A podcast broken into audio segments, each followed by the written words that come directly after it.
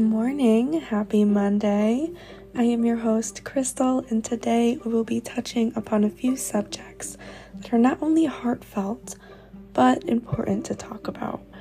As I like to mention all the time, it's my passion speaking upon things, certain topics that can be hard to discuss, as some topics just simply don't give others the comfortability of doing so, and inspiring them along the way, knowing that whatever hardship they're going to experience, whatever they may face, there's always a way out. there's always a loophole, but is it a positive loophole or a negative one? Think about that. But I'm not here to talk about paths today. but what I am going to touch upon is the fact that anxiety can make everything so, so much harder. And for what? I'm just trying to strive, yet these negatives keep trying to tear me down. But it's only up to myself to reach out of it and keep thriving based on who I am at heart and what I stand for. But it can be so hard in today's society. What do we do?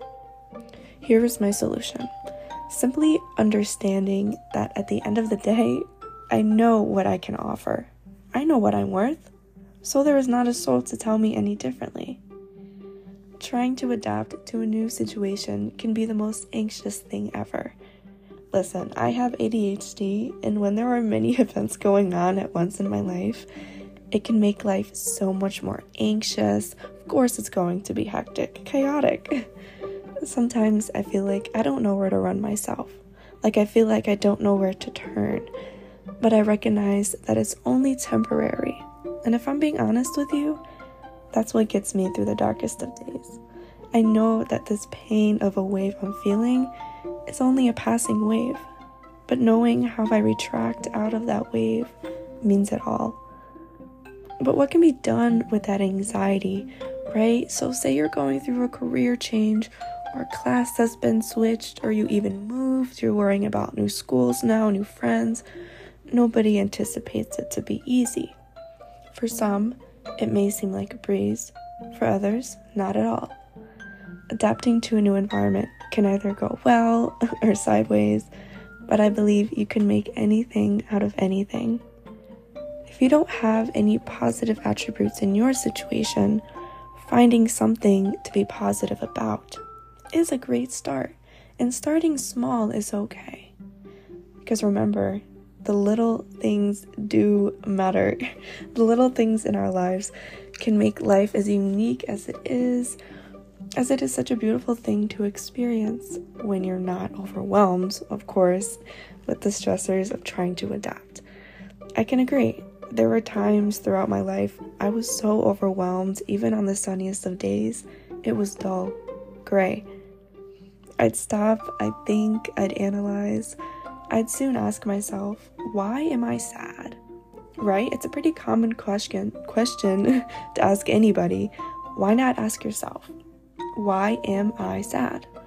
Well, the more I would ask myself that, I saw each time I was stressed and the outcome I had because of that was because I was simply stressing myself out with the stressors in being able to adapt. I hope that makes sense. Anyways, I was scared. This right here is not largely talked about, but I was scared of changing.